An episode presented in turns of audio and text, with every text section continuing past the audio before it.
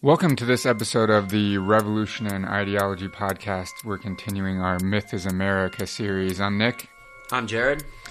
In this episode, we're going to talk probably a little briefly on the life of Abigail Adams and uh, her kind of importance during this period. We debated for a while, uh, even taking the time to do an episode on Abigail. Uh, but we felt we couldn't continue our conversation uh, if we're going in a linear fashion. We really didn't feel good about skipping her over because even though she's not super crucial uh, in like the course of the war for independence or the types of things that we're talking about, it's super important for us to just mention her and her ideals and how important and unique they were at the time. So we're not going to spend a whole lot of time doing like an entire history of her life um, like we did for some of the other people that we've discussed. But we just want to talk a little bit about what she believed and the fact that she had enough gall to say these things and be outspoken about these issues at the time was uh, definitely super significant. Um, so the first thing that I kind of learned when I dove in uh, to the research on Abigail Adams that I never really thought of before, even though like now that you know it, it totally makes sense, is that John Adams was basically never at home. He was, as if you know anything about him and his life, uh, busy off gallivanting, being basically a public servant. Uh, he was professionally an attorney, um, but once things kick off, he becomes uh, basically a public official, and that's even before he's vice president and then president. Uh, he's like the ambassador to Britain. He's a commissioner to France at one point. So he's off in Europe. He's living in Boston and so on throughout the majority of their life together. He's basically never at home. He comes home uh, once every few months to hang out, but that's about it. Um, he moves Abigail and the rest of the family to Braintree, Massachusetts, uh, in 1774, which is about 10 miles south of Boston. And this is where the Adams estate was. Uh, so when his parents uh, get ill and can no longer manage the estate, uh, he moves the family there. But John himself lives in Boston, basically, uh, throughout this time period. So the family is on their own in Braintree, like I said, about 10 minutes south. It's kind of weird. I, when I was looking at the timeline of all these things and the letters back and forth, the fact that it was only 10 miles and he still only came home every few months was a little weird, but dude's busy as shit, I guess, obviously. Um, but I say all that to say that Abigail Adams herself was basically managing the day to day affairs of the family. So she's managing their estate. She is the one in charge of basically all of the family's business. So she's managing the planting of crops throughout their land. She's managing collecting the rents from the people that are renting land on the estate, uh, etc. And it's interesting because, uh, of all of the founders' archives, the letters between John and Abigail, there are thousands of them. Uh, and it's kind of interesting. Historians point to their marriage as like this example of this really unique marriage at the time uh, because John basically gave her the power to manage the family businesses because I mean he really didn't have a choice. He was too busy uh, doing other shit. Uh, and it's interesting that in the letters, a lot of times you'll read the details of what Abigail's doing regarding their finances and their assets uh, and so on. And some of them even contain. I found a few that had a power of attorneys that John had filled out and mailed, uh, giving her the power to conduct business because if you remember at this time in American history, women were not, married women were not legally allowed to own property. Uh, or conduct certain types of business. So anytime that Abigail wanted to buy or sell property or do something significant business wise, she had to have permission of her uh, husband. And oftentimes, interestingly, he would grant power of attorney to his eldest son, John Quincy Adams. And then uh, Quincy Adams and Abigail would go and purchase the land or sell the land or do whatever business they needed to do. So just kind of interesting the way that this relationship goes down and the fact that Abigail is essentially running shit uh, the entire time. Some interpretations of English common law even put the woman as like actual property of the husband. I mean, dating back to prior episodes, we talked about this even in Jamestown regarding indentured servants and female indentured servants, how they could not uh, basically save two masters. That's why they weren't allowed to get married. The idea was that you actually own in this case it's meant to be the reproductive rights of that woman. That's really the goal there. So the fact that like john was maybe pushing some envelope here can maybe be a silver lining to the story. Um, but yeah i'll let nick keep going in this explanation uh, one of the stories is that uh, Abigail invested heavily into war bonds during the War for Independence, and the war bonds themselves have a sordid history that we'll probably get to at some point when we talk about maybe Hamiltonian economics or something in a future episode. Uh, but just know that uh, people invested in them. They then basically became absolutely worthless uh, for a period of years. But then when Hamilton is the treasurer and he issues the what's called the first report on public credit in 1790, it basically lays out policy that all of the war bonds will be paid back by the federal government at full value. This creates a massive financial windfall for the Adams family, and it's purely due to Abigail Adams' uh, financial acumen, which is kind of interesting. And I found a few historians that suggest that the only reason that the Adams family was able to uh, remain wealthy throughout the latter part of their lives was because of this sole investment that Abigail had made. Because once John basically backs off his work uh, officially as an attorney and becomes a public official, he's not making obviously nearly as much money. So they point to the fact that they were able to maintain all their assets and their wealth uh, the entire time due to Abigail's business dealings, which is super interesting uh, to think about. You never really think about the fact that these men that are the quote unquote founders of the country are busy as shit all the time doing all of this stuff. So the women clearly must be managing uh, all of their uh, home life, at least uh, those of them that live outside of the city of Boston or wherever these things are taking place. So interesting to think about, and Abigail Adams for sure uh, was that in the Adams family, uh, probably more than most women were. So that's just interesting to think about. She was super uh, business savvy and uh, managed the investments and the finances and the land dealings, etc., of the Adams family, uh, which was super rare at the time for a woman to be doing those things. And like Jared said, it's kind of maybe a silver lining uh, of John Adams as at least a human being. Um, next, I want to shift to her thoughts on slavery. And like we discussed, this is crucial. And the fact that she was outspoken about this at a time when uh, many people were not uh, is interesting. So I just have a couple of examples of things that happened, uh, letters that she sent, etc., that will kind of enlighten us onto her stance here. She says in a letter to John on September 22nd, 1774, she says, I wish most sincerely there was not a slave in the province. It always appeared the, a most iniquitous scheme to me. Fight ourselves for what we are daily robbing and plundering from those who have as good a right to freedom as we have. You know my mind upon this subject. So she's straight calling out the quote unquote revolutionaries here and saying how ridiculous it is that we are fighting for freedom for ourselves and we will not grant it to these other human beings that have just as much of a right to freedom as we do. Yeah, so I mean that's again that's the point of this whole podcast is to call out the mythology of the traditional and celebratory US narrative here. And one of the constant excuses I will hear in classrooms or when talking to people and engaging in the framing of the nation state as it is well, you know, how can we trust people that owned human beings, or how can we trust that they had the correct intentions for these people that committed ethnic cleansing against indigenous people or suppressed women's rights? And uh, that's definitely where I'm at. I, how can you trust these human beings? Well, oftentimes the excuse is, well, they didn't know any better, and that's just what the time period was like, and and it's just people weren't ready for these other things. Well, that's complete bullshit. And what Abigail Adams, that's why we're doing this episode specifically on her, is she was willing to call out the hypocrisy, the cognitive dissonance. Um, of these other architects of the country at the time. So this excuse that these men, the Washingtons and the Jeffersons and the Adamses and the Madisons, they just didn't know any better, or they're just going along with the times, or it just wasn't, they just weren't, America wasn't ready for uh, liberty or any of those types of things for women or uh, African Americans or ethnic or Native Americans.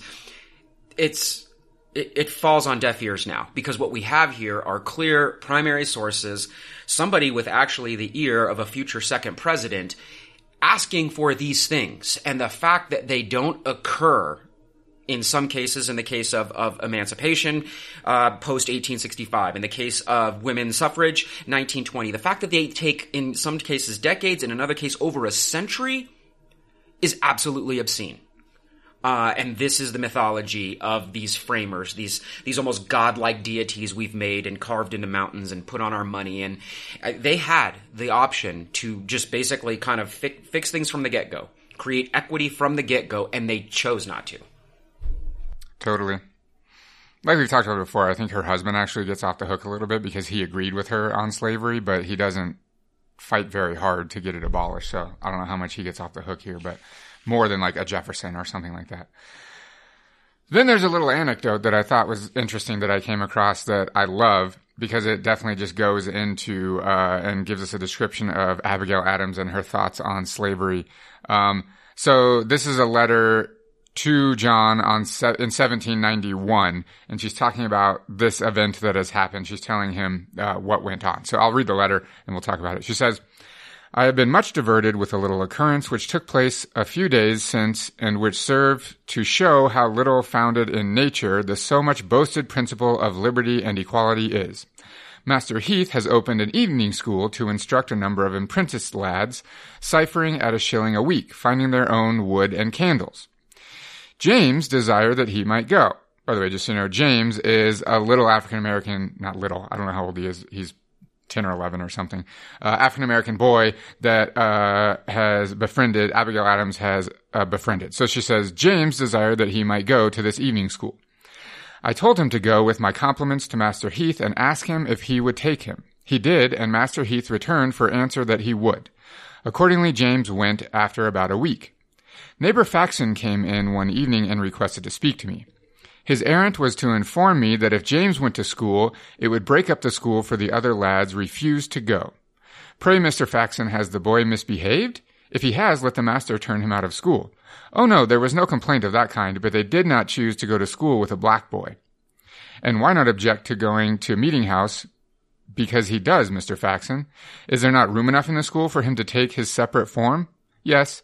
Did these lads ever object to James playing for them when it was at a dance? How can they bear to have a black in the room with them then? Oh, it is not I that object. For my boys, it is some others. Well, pray, who are they? Why did they not come themselves? This Mr. Faxon is attacking the principle of liberty and equality upon the only ground upon which it ought to be supported, an equality of rights, the boy as a free man as much as any of the young men, and merely because his face is black, is he to be denied instruction? How is he to be qualified to procure a livelihood? Is this the Christian principle of doing to others as we would have others do to us? Oh, ma'am, you are quite right. I hope you won't take any offense. None at all, Mr. Faxon.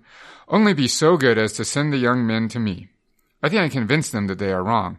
I have not thought it any disgrace to myself to take him into my parlor and teach him both to read and write. Tell them, Mr. Faxon, that I hope we shall go to heaven together. Upon which Faxon laughed, and thus ended the conversation. I have not heard any more upon the subject. I love that story so much because she straight just shreds this guy who comes to complain saying that James shouldn't be allowed to go to this evening school because some of the boys are objecting. And of course they're his sons, but once she starts straight just calling him out, he backs off and then like she says, that's the uh, end she ever hears on that subject. So she tells this, uh, black young man to go to this evening school and the instructor accepts him and then the students there start complaining that they don't want to go to school with a black boy. So their dad comes and tries to complain to jane uh, uh jane adams to uh, abigail adams and she basically just straight shreds him. And that tells us i think everything we need to know about uh, adams and her opinions on racial inequality at the time. Yeah she's a badass. Totally. I mean, like I said, one of the few from this era, like true badasses, not fake badasses, one of the true. And it's an example of the fact that she's not saying just this stuff in like letters to her husband that no one's ever going to read for decades. She's straight up, everyone knows this is her p- opinion and her neighbor shows up and she straight shreds him, uh, in, uh, her house as well. So she's no, uh, stranger to controversy and speaking these opinions. Uh, I also love the fact that she just says, uh, is this the Christian principle of doing to others as we would have others do to us? Just straight up pointing out the hypocrisy of the Christians who can somehow uh, support racial inequality and just outright slavery at times super important. Which in prior episodes is something we brought up, uh, specific people calling out the hypocrisy of of the ideologies that we all claim to attach ourselves to, but then never actually act upon or act within the purview of. And it's going to be a constant theme moving forward. People are going to be looking at uh, the Declaration of Independence and the Constitution or uh, the Old or New Testament. All of these ideologies that become paramount in the framing of again the uh, the hegemony of the United States, and yet the funny thing is we very rarely act upon those things. We very rarely turn the other cheek. We know Thomas Jefferson wasn't referring to all men, etc., etc., etc. So Abigail Adams, again, I love the fact that she's living during this time and calling it out. So there are no excuses. People could have known better. They chose not to. All right, now going on to her view on uh, women's equality. And this is actually famous. Most of our listeners has probably heard of this. I think though what's less famous is her husband's response. So I'm going to read her letter to her husband, John, and then Jared's going to read his response. This is the famous, uh, referred to as Remember the Ladies, uh, which you'll hear when I read through this letter. So here we go. To, uh, her husband, John, March 31st, 1776. Uh, keep the time frame in mind. So this is 1776. Uh, she says, I have sometimes been ready to think that the passion for liberty cannot be equally strong in the breasts of those who have been accustomed to deprive their fellow creatures of theirs. Straight up again talking about slavery. Of this I am certain that it is not founded upon that generous and Christian principle of doing to others as we would that others should do unto us. I long to hear that you have declared an independency. And by the way, in the new code of laws, which I suppose it will be necessary for you to make, I desire you would remember the ladies, and be more generous and favorable to them than your ancestors. Do not put such unlimited power into the hands of husbands. Remember, all men would be tyrants if they could. If particular care and attention is not paid to the ladies, we are determined to foment a rebellion, and will not hold ourselves bound by any laws in which we have no voice or representation. And I'm going to read that last sentence again because it's fire. If particular care and attention is not paid to the ladies, we are determined to foment a rebellion, and will not hold ourselves bound by any laws in which we have no voice or representation. That your sex are naturally tyrannical is truth, so thoroughly established as to admit of no dispute. But such of you as which to be happy willingly give up the harsh title of master for the more tender and endearing one of friend. Why then not put it out of the power of the vicious and the lawless to use us with cruelty and indignity with impunity? Men of sense in all ages abhor those customs which treat us only as the vassals of your sex Regard us then as beings placed by providence under your protection, and in the imitation of the Supreme Being, make use of that power only for our happiness.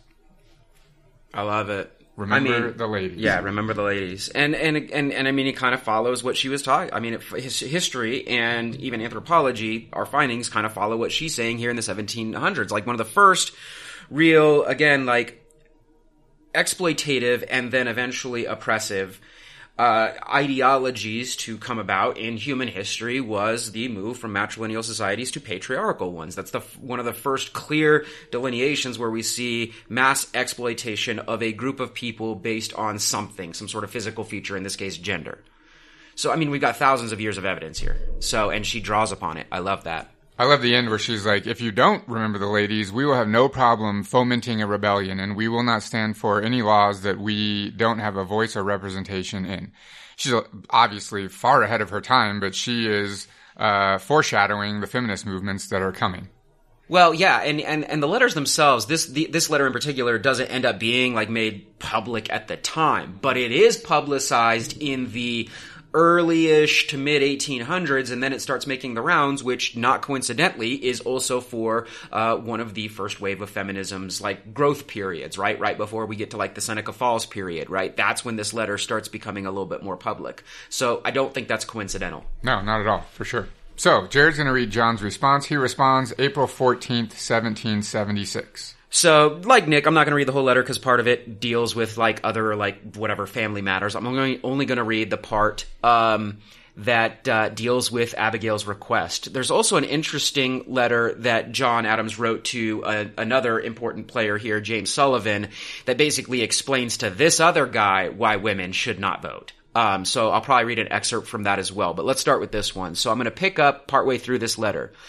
Um, he says, as to declarations of independency, be patient.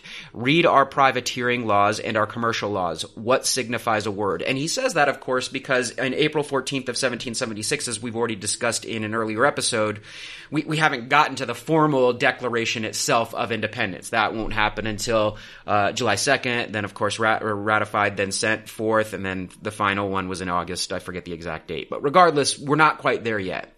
He then goes on to say, as to your extraordinary code of laws, I cannot but laugh.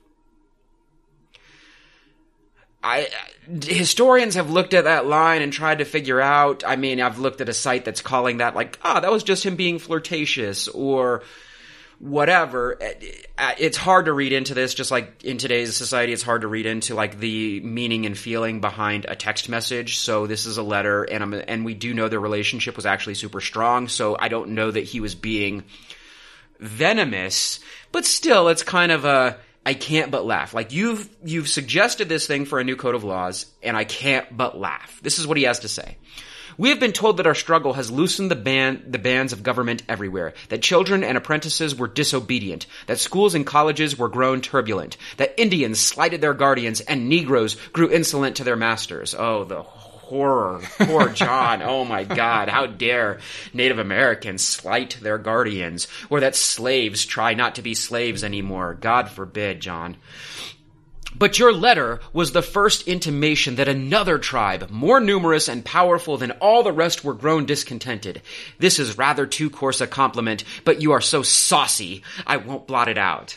I love you- that last like what john you need to calm like obviously the tribe he's talking about is women it's like half the population and and and he he'd never heard that they were discontented like that does that even like that's mind-blowing to me that this mm-hmm. entire generation of white middle-aged rich dudes and the women around them had never once like piped up and said hey like can I have some things? Well, it's Can I also complete nonsense because Yeah. she had written to him before complaining about like women's property laws and stuff like that. So he So knows. yeah. He goes on to say, depend upon it. We know better than to repeal our masculine systems.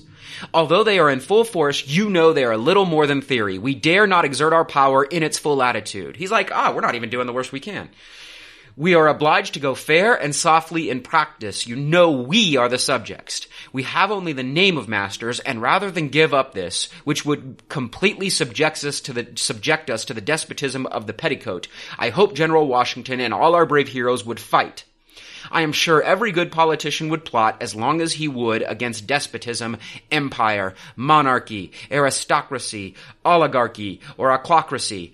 A fine story indeed. I begin to think the ministry as deep as they are wicked. After stirring up Tories, land jobbers, trimmers, bigots, Canadians, Indians, Negroes, Hanoverians, Hessians, Russians, Irish Roman Catholics, Scotch renegados, at last they have stimulated the demand, new privileges, and threatened to rebel. So many people. Oh my God, John! All these other people. It's it's problematic here, John. And and how dare women maybe throw their name into this? Um. Okay, so let's transition now. This is now a letter written after those letters. This one is May 26th, 1776, and this is not to Abigail. This is between John and James Sullivan. And again, I'm not going to read the whole thing because they talk about like letters were their only form of correspondence. So they talk about like everything. It's like everything I have to say right at the second is in this letter. I will only focus on what we're talking about for this podcast. So here's what John has to say to James Sullivan. He says, It is certain in theory that the only moral foundation of government is the consent of the people. Fair enough. But to what an extent shall we carry this principle? Shall we say that every individual of the community, old and young, male and female, as well as rich and poor, must consent expressly to every act of legislation? No, you will say. This is impossible. How then does the right arise in the majority to govern the minority against their will? Whence arises the right of men to govern women without their consent? Whence the right of the old to bind the young without theirs? What's he saying right there? That's. I mean, essentially, he's saying, like, okay, so we're going to create this new thing, and there's no way we can actually get everybody involved. Well, why does he feel that way? In fact, I, I hear that as an argument even today when we ask classes to explore the possibility of actual, like, direct democracy. Like, why is that so mind blowing for people? We can't expect everybody to participate. We have to delegate our rights to somebody else. Social contract theory, of course. Thanks, JJ. Anyway. Yeah, I, I don't even know. I don't know that I have an answer for that. I think that, I mean, many times it's used as a way to subjugate the populations that you're not involving in the voting process very clearly. Right, and and we'll eventually get to some other of the architects' arguments again against giving rights to people or voice or voice to everybody. James Madison comes to mind right off the top of my head when we go into the Federalist Papers. But okay, he then continues on and he says. But let us first suppose that the whole community of every age, rank, sex, and condition has a right to vote. Fine, I'm good with that, John. This community is assembled, a motion is made and carried by a majority of one voice. The minority will not agree to this. Whence arises the right of the majority to govern and the obligation of the minority to obey. From necessity, you will say, because there can be no other rule. But why exclude women? You will say because their delicacy renders them unfit for practice and experience in the great business of life and the hardy enterprises of war, as well as the arduous cares of state. Uh, pause on that. Just, I mean, reflect upon what this man just said. Well, is he saying I believe that, or is he saying this is what you would say? I mean, he's using this rhetorical device to go back Yeah. between John and James, but this is him basically echoing those sentiments. Whew. Okay. He goes on and he says, besides, their attention is so much engaged with the necessary nurture of their children that nature has made them fittest for domestic cares. And children have not judgment or will of their own. True. But will not these reasons apply to others? Is it not equally true that men in general in every society who are wholly destitute of property are also too little acquainted with public affairs to form a right judgment and too dependent upon other men to have a will of their own?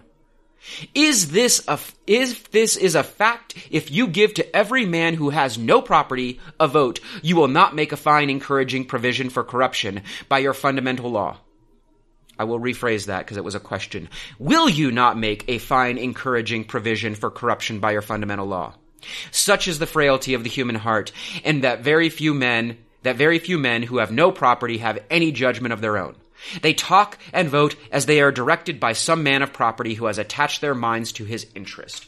So here we have an entire paragraph where he's basically echoing why women should not have the right to vote to his friend James Sullivan, and even more absurd in his time frame, maybe not even more absurd. Let me rephrase that. Equally ab- absurd, why men without property, so basically poor dudes, should also not have the right to vote.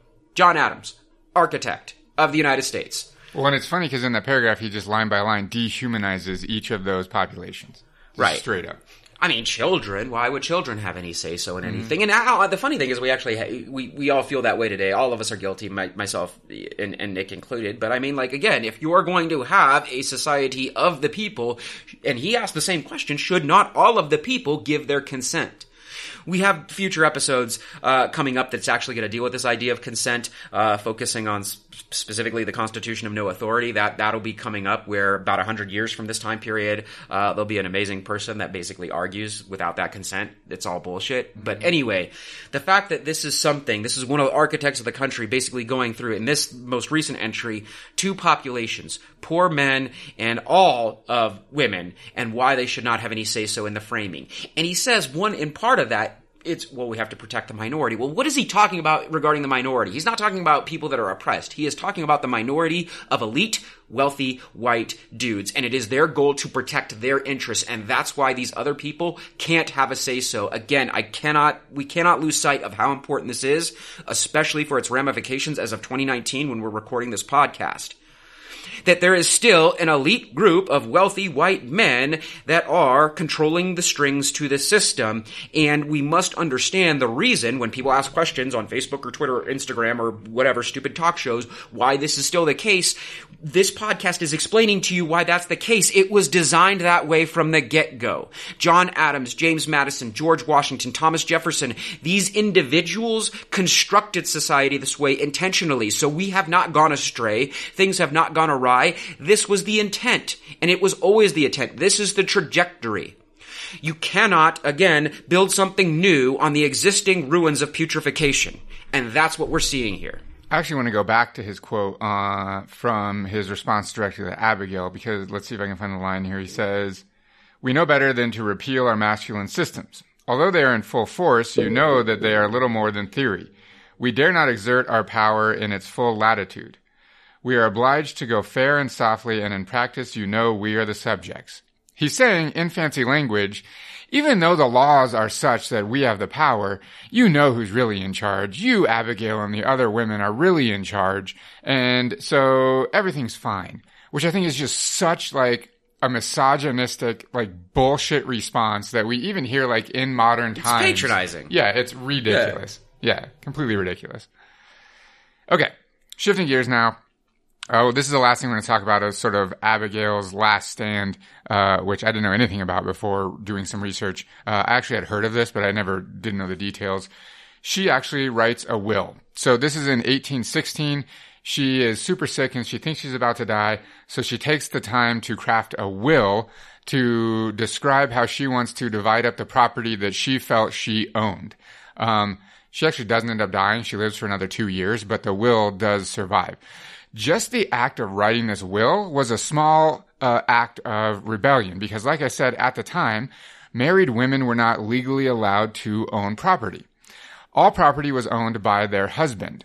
An interesting thing uh, legally at the time is that non-married women were legally allowed to own property. So under the law, married women had less rights than non-married women in this regard.